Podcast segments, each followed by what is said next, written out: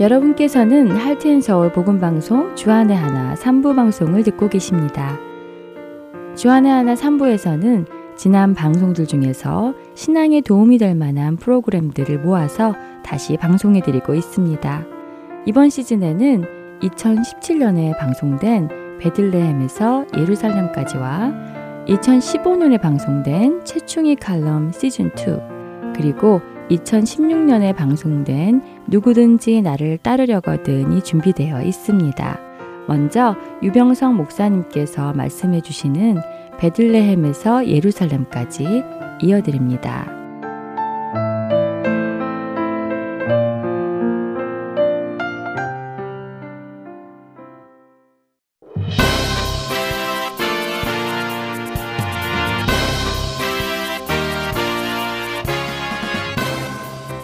청취자 여러분, 안녕하십니까? 베들레헴에서 예루살렘까지 진행의 유병성 목사입니다. 다윗이 왕이 될 때까지는 왕이 등극의 정당성과 평화적으로 왕이 오르는 과정이 중심 주제였습니다. 다윗은 여부스로부터 예루살렘을 점령하고 다윗성이라고 이름을 붙였는데요. 이는 하나님께서 다윗의 이름을 온 천하에 높이기 위함이었습니다.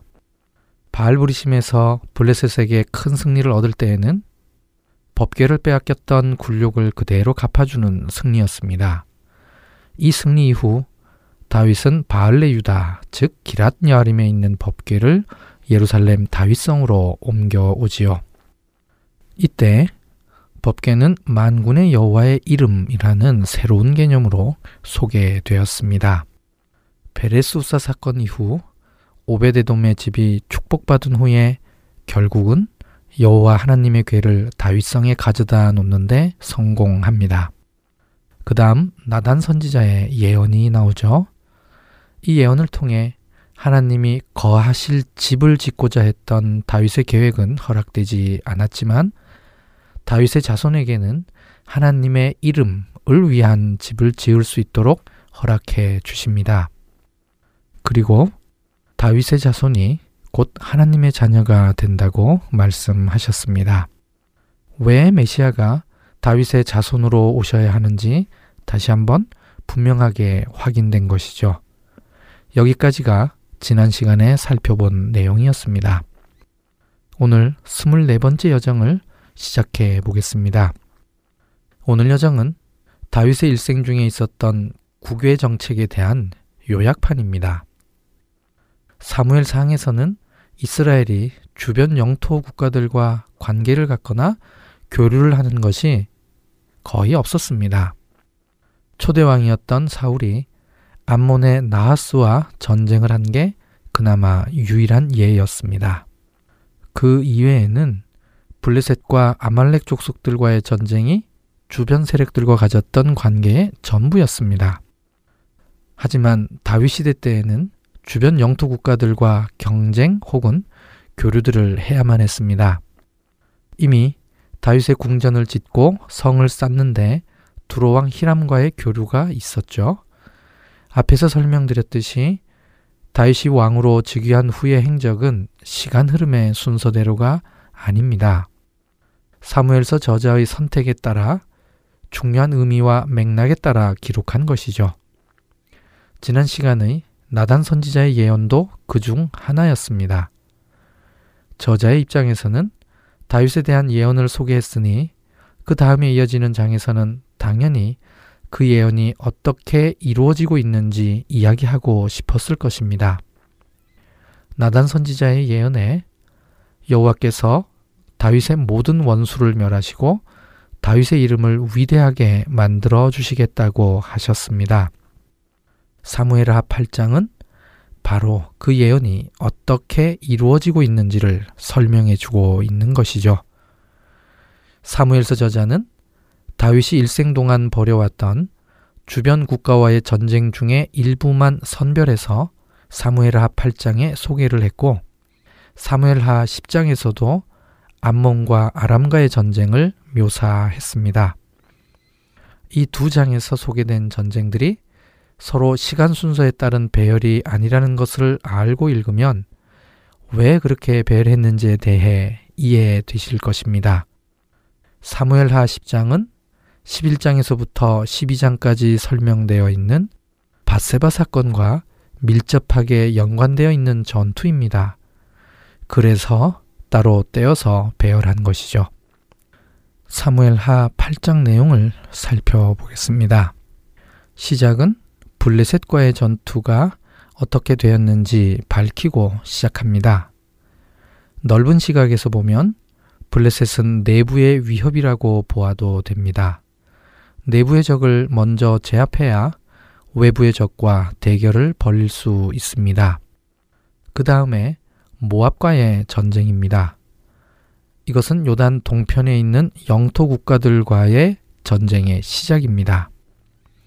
자연스러운 순서로 본다면 그 다음에 암몬과의 전쟁이겠지만 이 전쟁에 대해서는 이곳에서는 생략되어 있습니다. 바세바 사건과 연결해서 10장에 나오기 때문이죠. 그리고 더 북쪽으로 올라가서 아람 소바 왕가의 전쟁을 기록하고 있습니다. 마지막으로 에돔과의 전쟁입니다.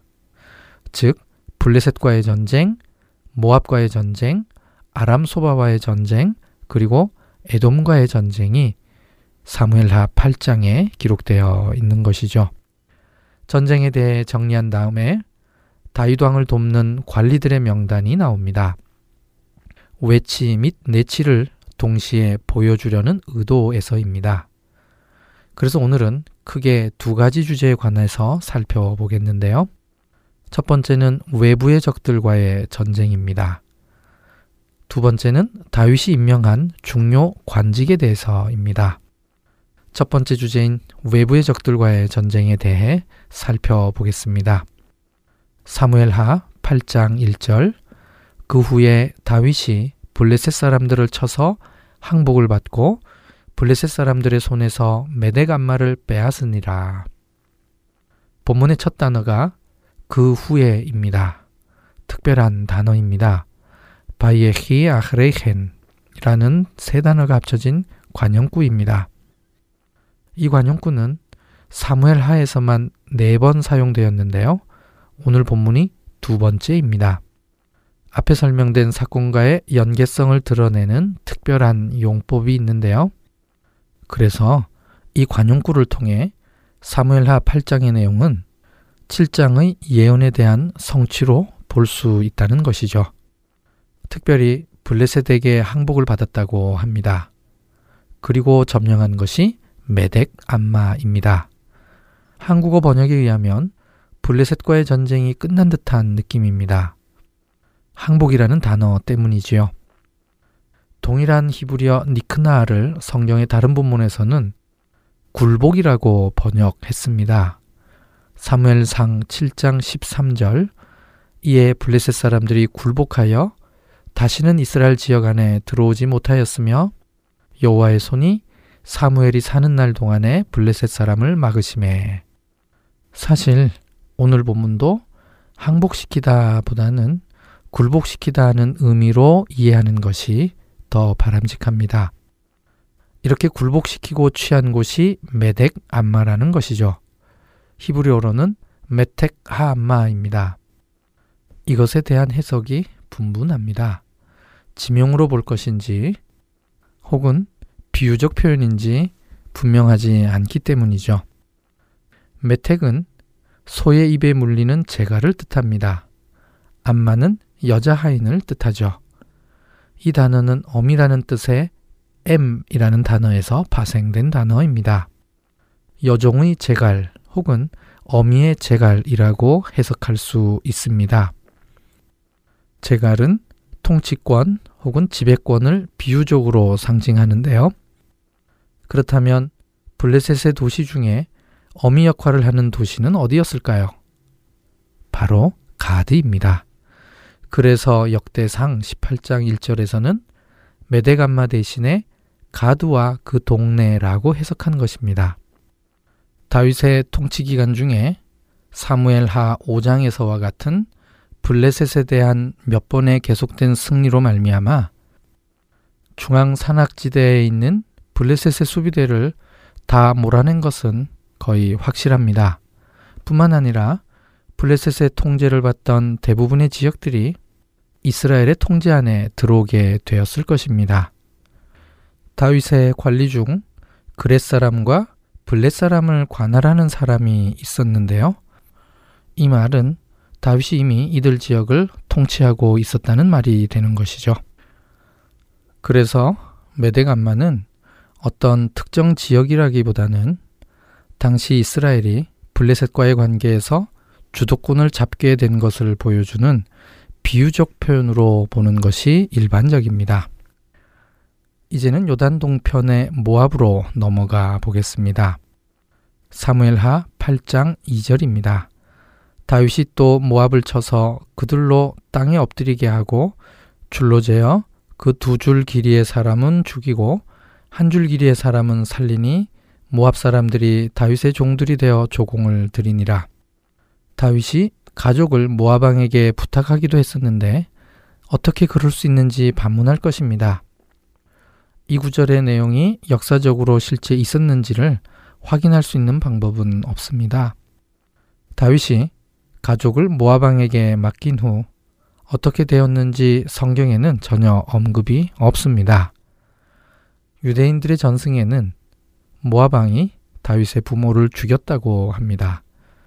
그래서 이 구절의 내용은 다윗이 복수를 한 것이라고 합니다. 하지만 짐작할 뿐이지 역사적으로 확인할 방법은 없습니다. 그게 아니라면 이렇게 잔인하게 한 이유는 도대체 무엇이었을까요?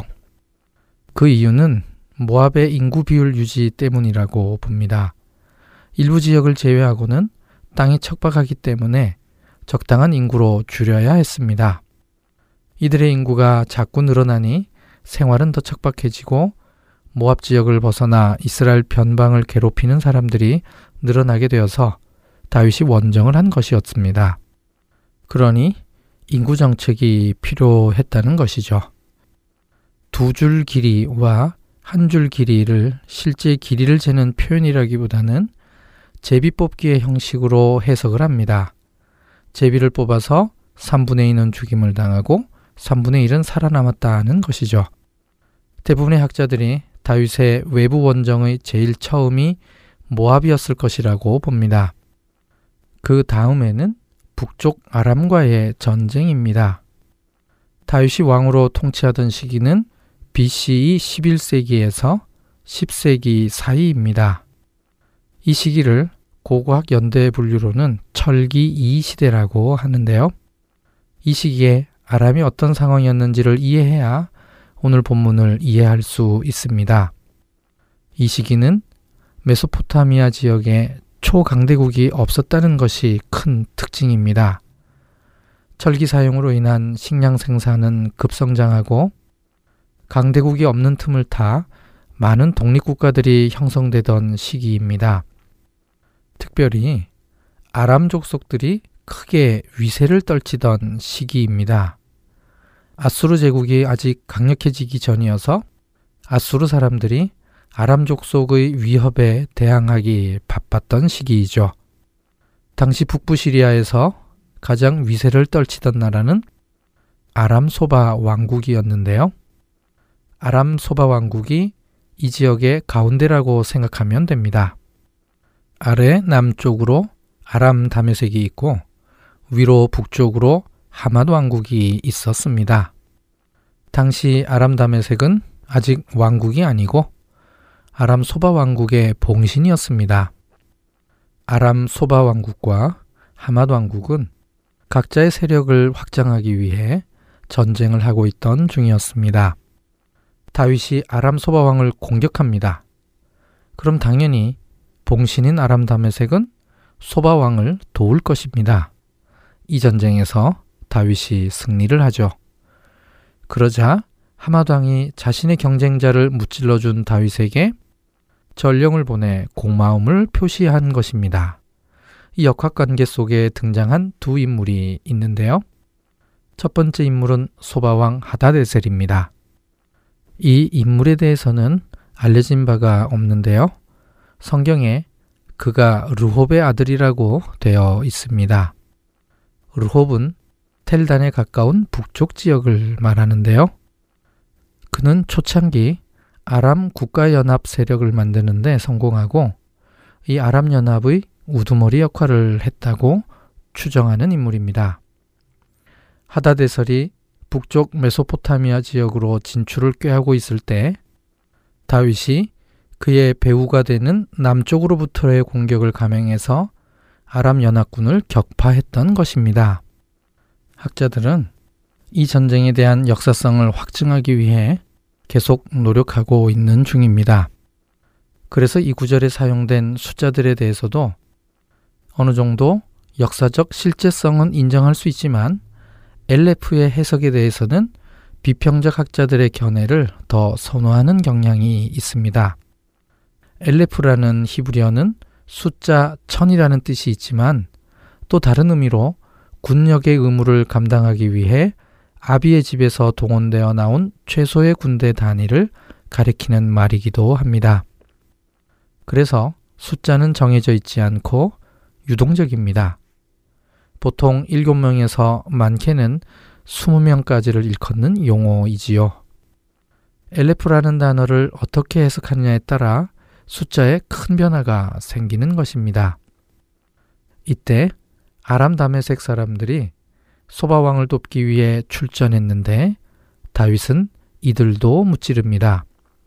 다윗은 이 전쟁의 전리품으로 금방패와 매우 많은 놋을 빼앗아 옵니다. 모압 지역을 점령했을 때와는 다른 표현이지요. 근방패와 많은 놋을 빼앗아 오는 것은 앞으로 있게 될 성전 건축을 위한 준비로 해석됩니다. 병행 구절인 역대상 18장 8절에서는 이 놋이 어떻게 사용되었는지를 언급했습니다. 솔로몬이 그것으로 놋대야와 기둥과 놋그릇을 만들었더라. 두 번째 인물은 하맛왕 도이입니다. 그는 소바왕 하다데셀과 전쟁을 하고 있던 인물로 소개됩니다. 하다데셀과는 다르게 하맛왕으로 소개된 도이는 고고학적으로 어느 정도 밝혀질 가능성이 있는 인물입니다. 고대 히타이트 제국이 멸망한 후 좀 더 남쪽에서 신 히타이트 제국을 형성했습니다. 이들은 BC 14세기에서 12세기경에 번성했는데 그리스와 에게해 쪽에서 밀려오는 해양 족속에게 멸망하게 됩니다. 신히타이트 제국의 남쪽 끝이 고대의 하맛에까지 영향을 미쳤는데요. 고대의 알레포를 발굴하다가 왕들의 그림이 새겨져 있는 돌판이 수년 전에 발견되었습니다. 2014년 10월에 이에 대한 새로운 해석을 제기한 학자가 있습니다.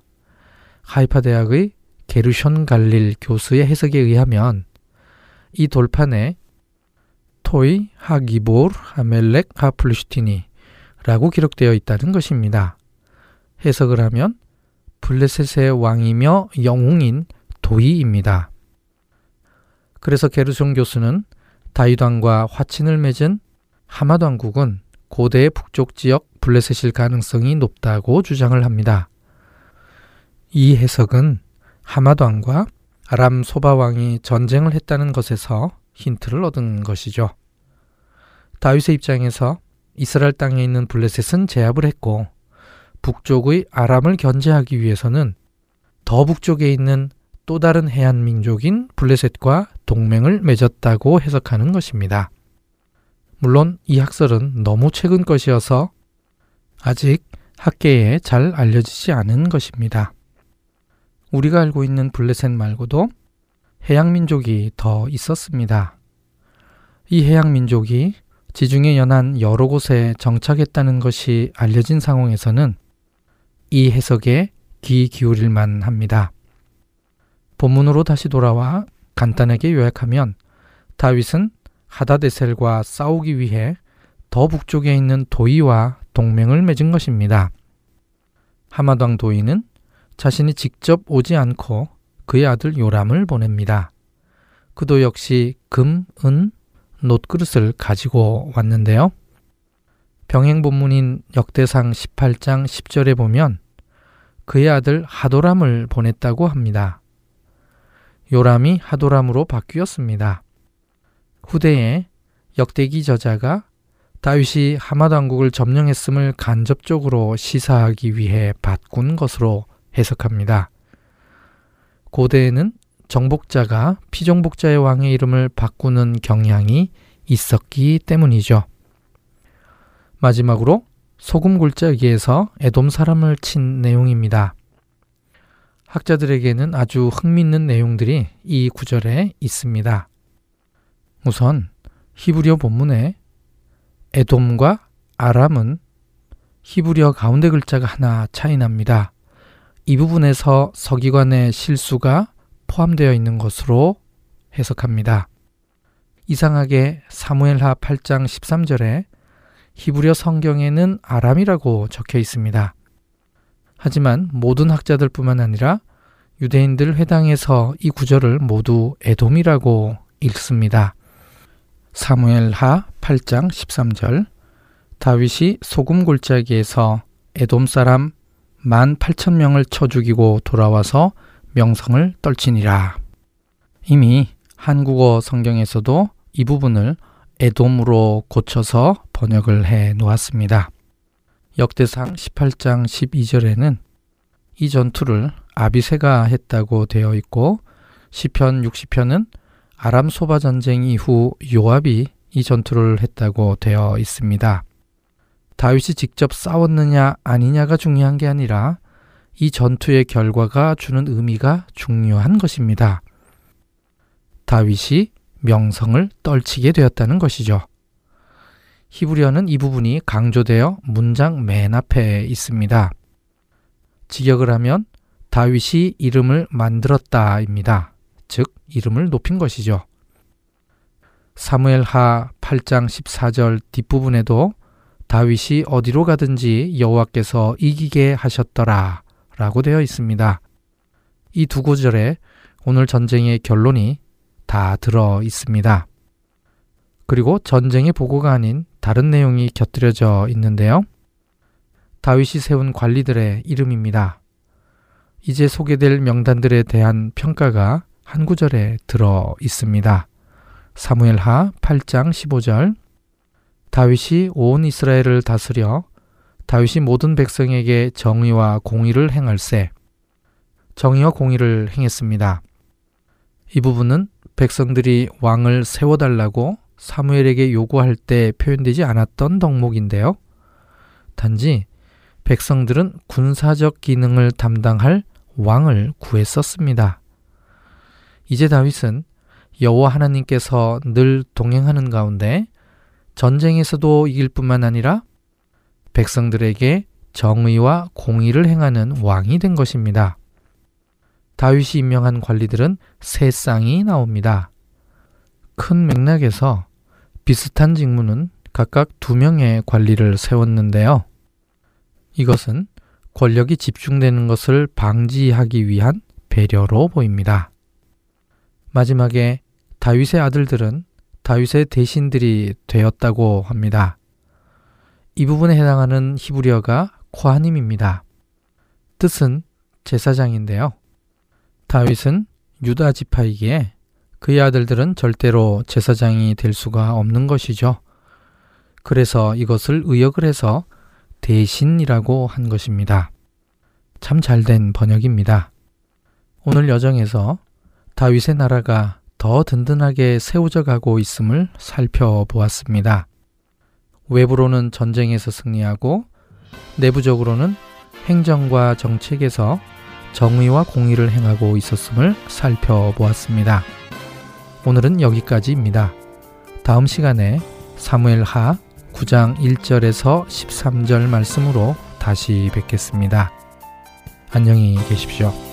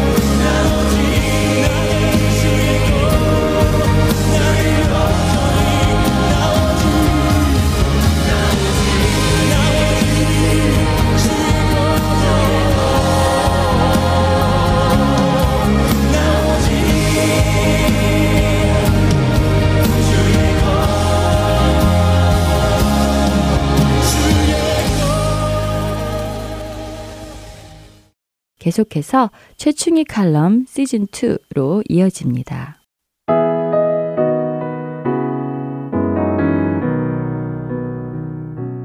잭 니콜슨과 모건 프리먼이 주연을 한 버킷리스트란 영화가 몇 해 전에 절찬리에 상영된 적이 있었습니다. 저는 이 영화를 보지는 못했지만요. 영화가 유명해진 이후 버킷리스트란 말이 세간에 많이 회자되어서 이 영화를 알게 되었었죠. 버킷리스트란 죽기 전에 꼭 하고 싶은 일을 적어 놓는 목록을 의미합니다. 아마 영화의 내용도 죽음을 앞에 둔 주인공들이 생전에 용기가 없어서 못 해보았던 정말 해보고 싶은 일들을 하나하나 실행해 나간다는 내용이 아닐까 짐작해 봅니다. 버킷리스트. 만일 애청자 여러분들께서 버킷리스트를 만드신다면 어떤 것들을 그 안에 적어 놓게 되실지 궁금합니다. 아, 저의 버킷리스트도 궁금하시다고요? 네. 저는요, 이 버킷리스트라는 말을 들었을 때요, 왜인지는 모르겠어요. 하지만 문득 첫 번째로 떠오른 장면이 있었는데요.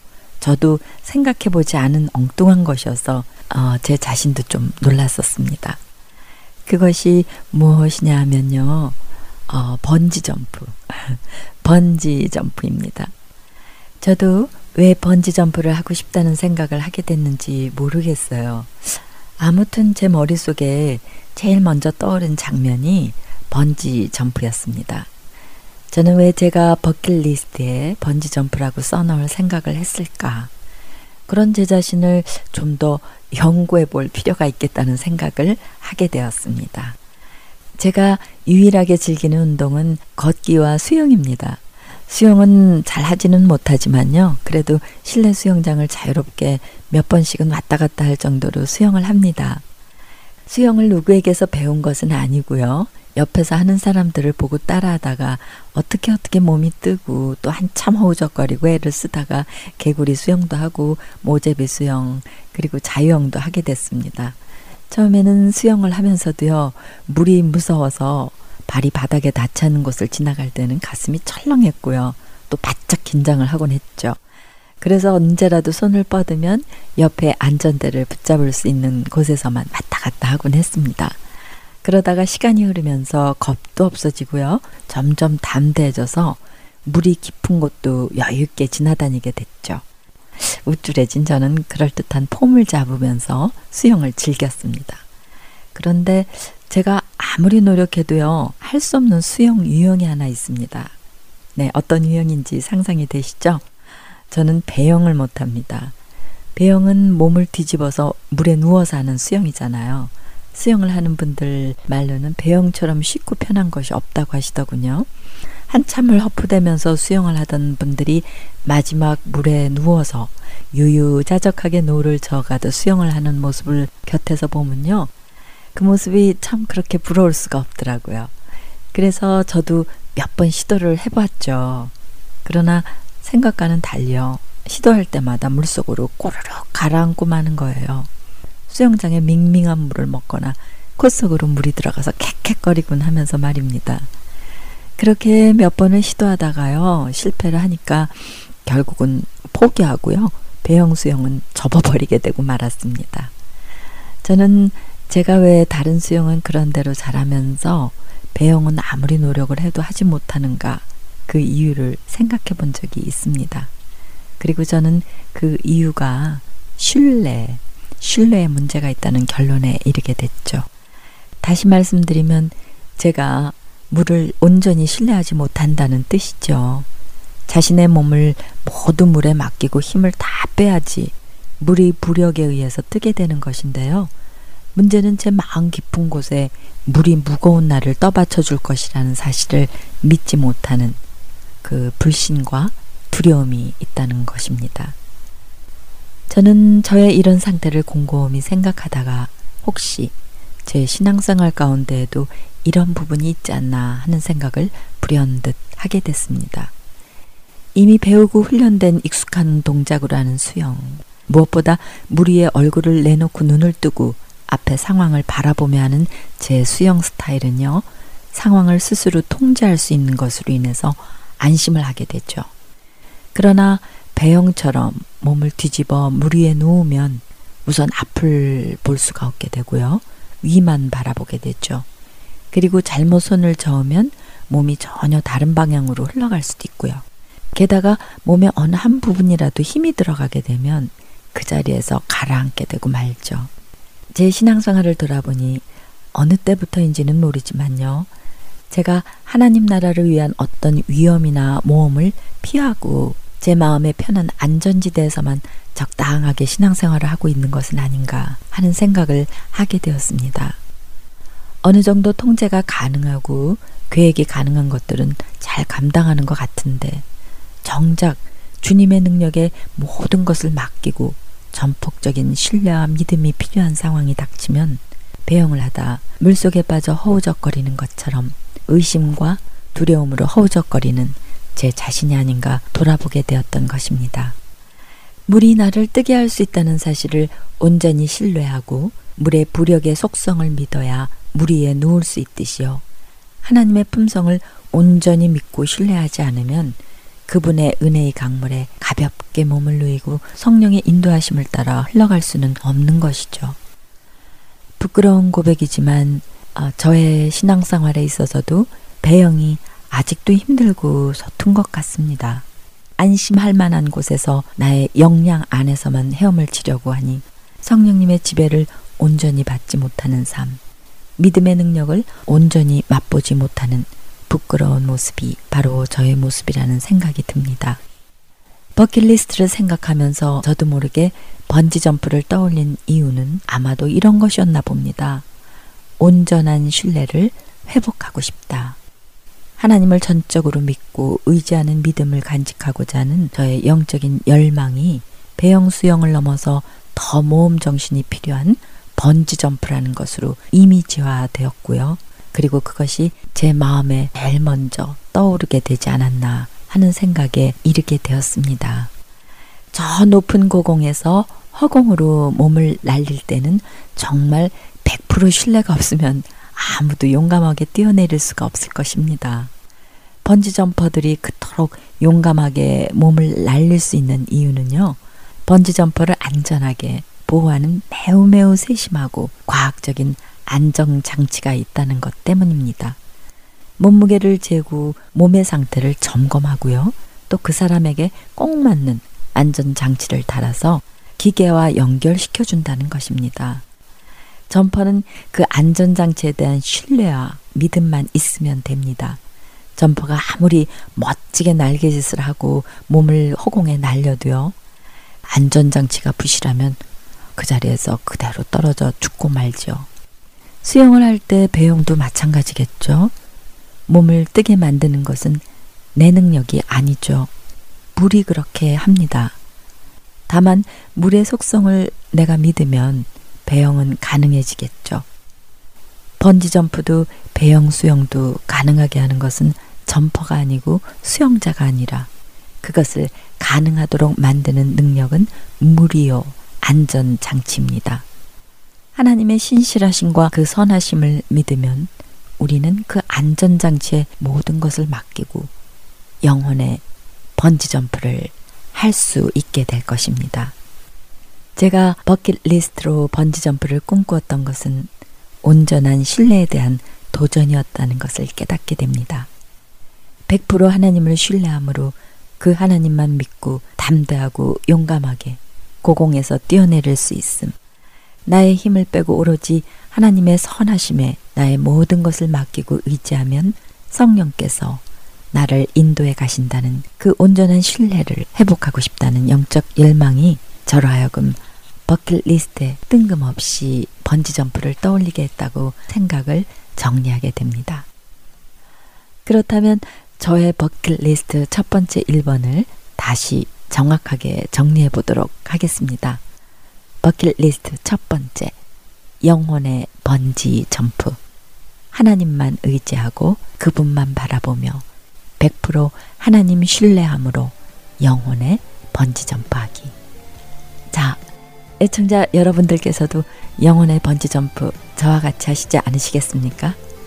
영원히 변치 않는 하나님의 언약의 말씀들과 완전 무결한 그분의 사랑과 은혜의 안정장치가 완벽하게 장착되어 있으니 두려워하지 마시고요.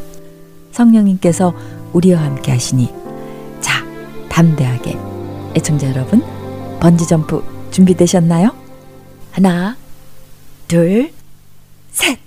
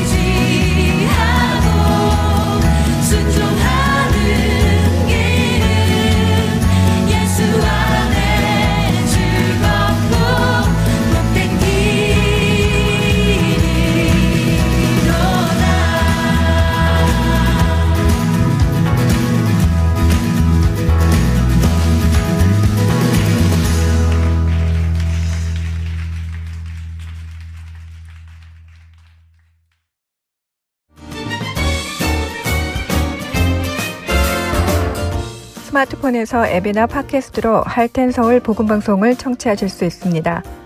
아이폰을 쓰시는 분들은 앱스토어에 가셔서 할텐서울이라고 입력하신 후 다운받으실 수 있고요. 안드로이드 폰을 사용하시는 분들은 플레이스토어에서 같은 방법으로 다운받으시면 되겠습니다. 팟캐스트 사용자들은 검색창에서 할텐서울 방송을 검색하신 후 다운받으시면 됩니다. 자녀들을 위한 방송도 따로 구분하여 들으실 수 있도록 되어 있습니다. 팟캐스트에서 할텐서울 키즈를 검색하시면 자녀들을 위한 방송에 직접 들어가실 수 있습니다. 이제는 CD에서뿐만 아니라 핸드폰으로 운전하며 또 산책하며 방송을 들으실 수 있습니다. 자세한 문의사항은 사무실 전화번호 602-866-8999로 해주시면 됩니다.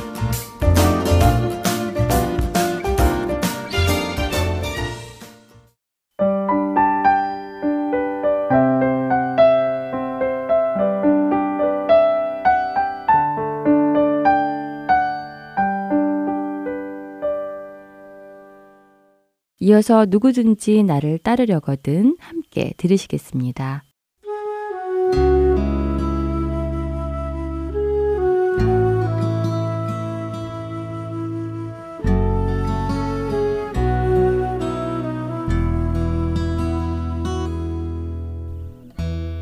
여러분 안녕하세요. 누구든지 나를 따르려거든 진행의 강승규입니다.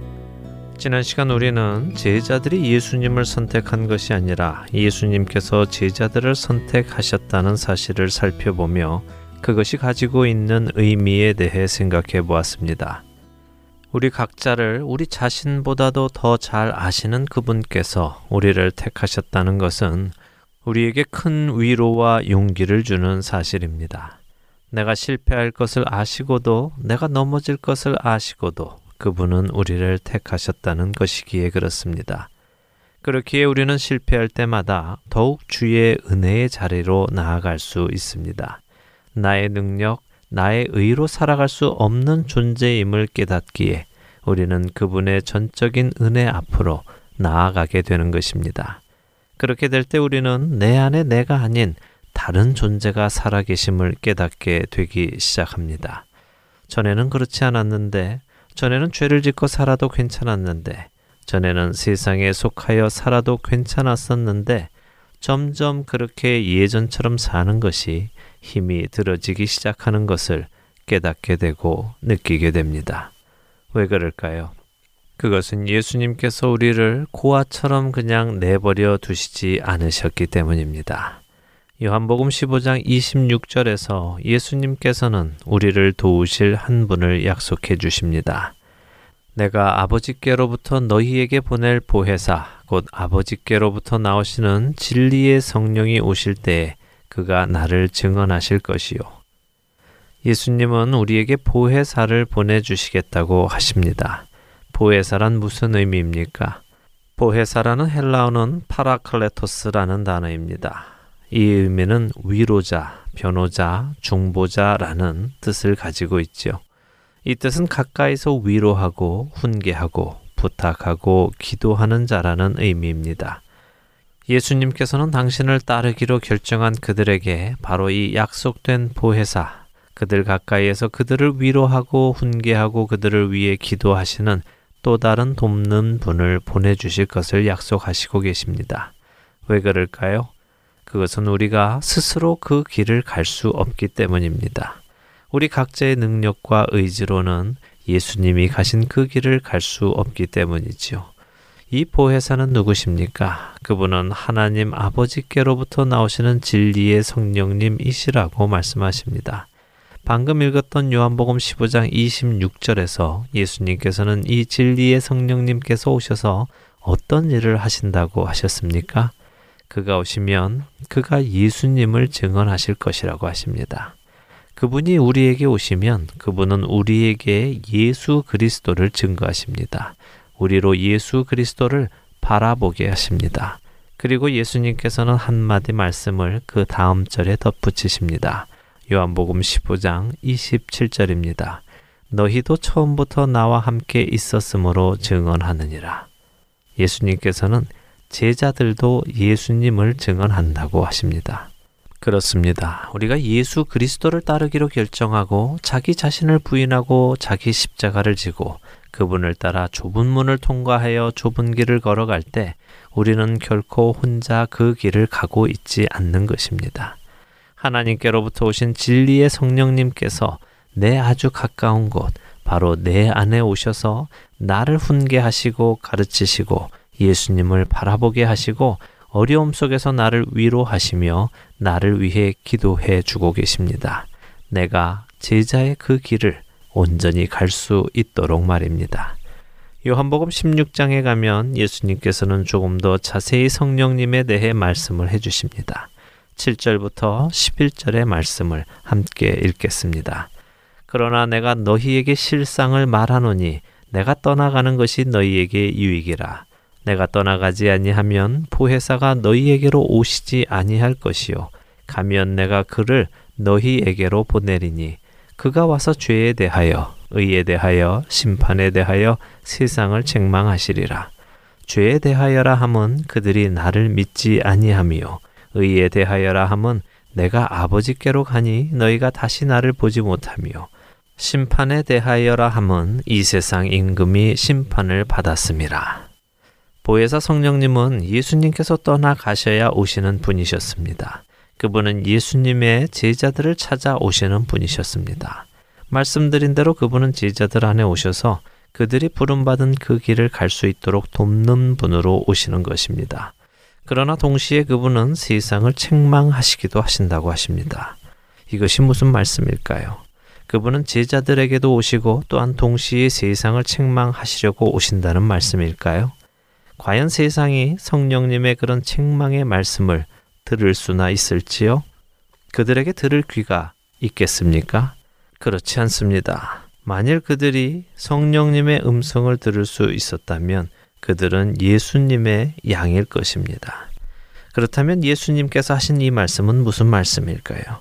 진리의 성령님께서 보혜사 성령님께서 제자들에게 오시는데 그것이 어떻게 세상의 죄에 대하여 의에 대하여 심판에 대하여 책망을 하시는 것이 될까요? 예수님의 말씀 속에서 그 뜻을 살펴보기 원합니다. 죄에 대하여는 세상이 예수님을 믿지 않기 때문에 책망하신다고 하십니다. 이 말씀은 이해가 쉽게 됩니다. 예수님을 따르기로 한 사람들은 예수님을 믿는 사람들입니다. 믿는 사람들이 있다는 것이지요. 그렇게 믿지 않는 것이 바로 죄라는 것입니다. 예수님께서는 자신이 못 믿을 뿐이 아니라 믿을 수 있는 분임을 충분히 보여주셨기에 그럼에도 불구하고 그분을 믿지 않는 것은 죄라는 것입니다. 두 번째, 의에 관한 책망은 무슨 말씀일까요? 예수님은 이것이 예수님께서 아버지께로 가시고 그러므로 다시는 제자들이 예수님을 보지 못함이라고 말씀하십니다. 이것이 어떻게 의에 대한 세상을 향한 책망이 될까요? 예수님의 이 말씀은 이런 뜻입니다. 세상은 예수님이 더 이상 계시지 않으므로 예수님을 볼 수 없습니다. 그러나 그 예수님이 보내주신 성령께서 제자들 속에 또 예수님을 따르는 모든 사람 속에 사심으로 인해 그들의 삶이 전의 삶과 전혀 다른 의의 삶을 살게 되는 것을 세상에게 보여주게 되는 것입니다. 이것은 곧 전에는 세상과 같이 살던 사람들이 이제는 세상과는 다른 거룩한 삶을 살아감으로 인해 세상보다 한 차원 높은 삶을 사는 것이 가능하다는 것을 증명하는 것입니다. 그렇게 예수님을 믿고 살아가지 못하는 것이 의롭지 못함을 책망하신다는 것입니다. 전에는 모든 사람들이 죄인이었습니다. 의인은 하나도 없었습니다. 그렇기에 누가 누구를 탓할 수도 없었고 책망할 수도 없었습니다. 그러나 이제 성령님께서 내주하게 되심으로 인해 그 구분이 확연히 나게 되는 것이며 이제 사람들은 더 이상 자신들의 의롭지 못함에 대해 핑계할 수 없게 되는 것입니다. 이렇게 의의 삶을 살 수 있게 된 것은 바로 세상 임금이 심판을 받은 것을 증명하는 것이기도 합니다. 예수 그리스도로 말미암아 성령을 받아 살아가는 사람은 더 이상 흑암의 나라, 어둠 속에 거하지 않고 빛의 나라에서 빛 가운데 거하고 살아가게 되기 때문입니다. 이런 자들은 더 이상 죄의 지배 아래 있지 않고 사망의 권세 아래 놓이지도 않습니다. 세상의 임금이 심판을 받았기 때문입니다. 성령님께서 이 땅에 오셔서 세상을 책망하시는 것은 그분이 책망하시는 것이 아니라 여러분 속에 그분이 사심으로 인해 여러분을 통해 세상을 책망하신다는 말씀입니다. 그렇다면 여러분의 삶을 통해 세상이 책망을 받고 있습니까? 여러분을 통해 세상이 죄에 대하여, 의에 대하여, 심판에 대하여 책망을 받고 있는지요? 만일 여러분이 예수님을 영접하여 구원에 이르렀다면 여러분 안에는 약속의 성령님께서 살고 계실 것입니다. 여러분께서 걸어가고 있는 그 믿음의 길에서 그분은 여러분을 돕고 위로하고 기도하시며 힘을 주십니다. 여러분은 그분의 인도하심을 따라 살아가고 계십니까? 여러분의 그 모습을 보며 세상은 책망을 받고 있는지요? 우리 각자가 점검해 보아야 할 문제입니다. 누구든지 나를 따르려거든 마치겠습니다.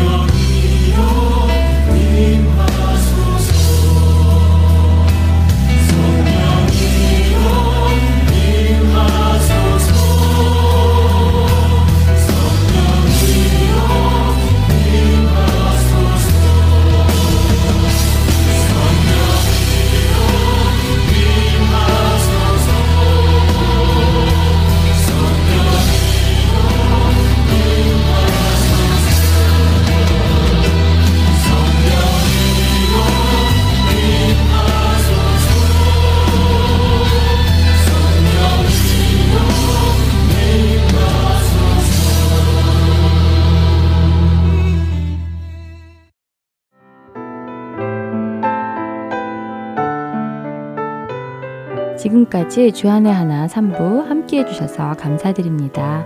방송들을 더 듣고 싶으신 분들은 홈페이지 www.heartandsoul.org에서 특별 방송을 클릭하셔서 들으실 수 있습니다.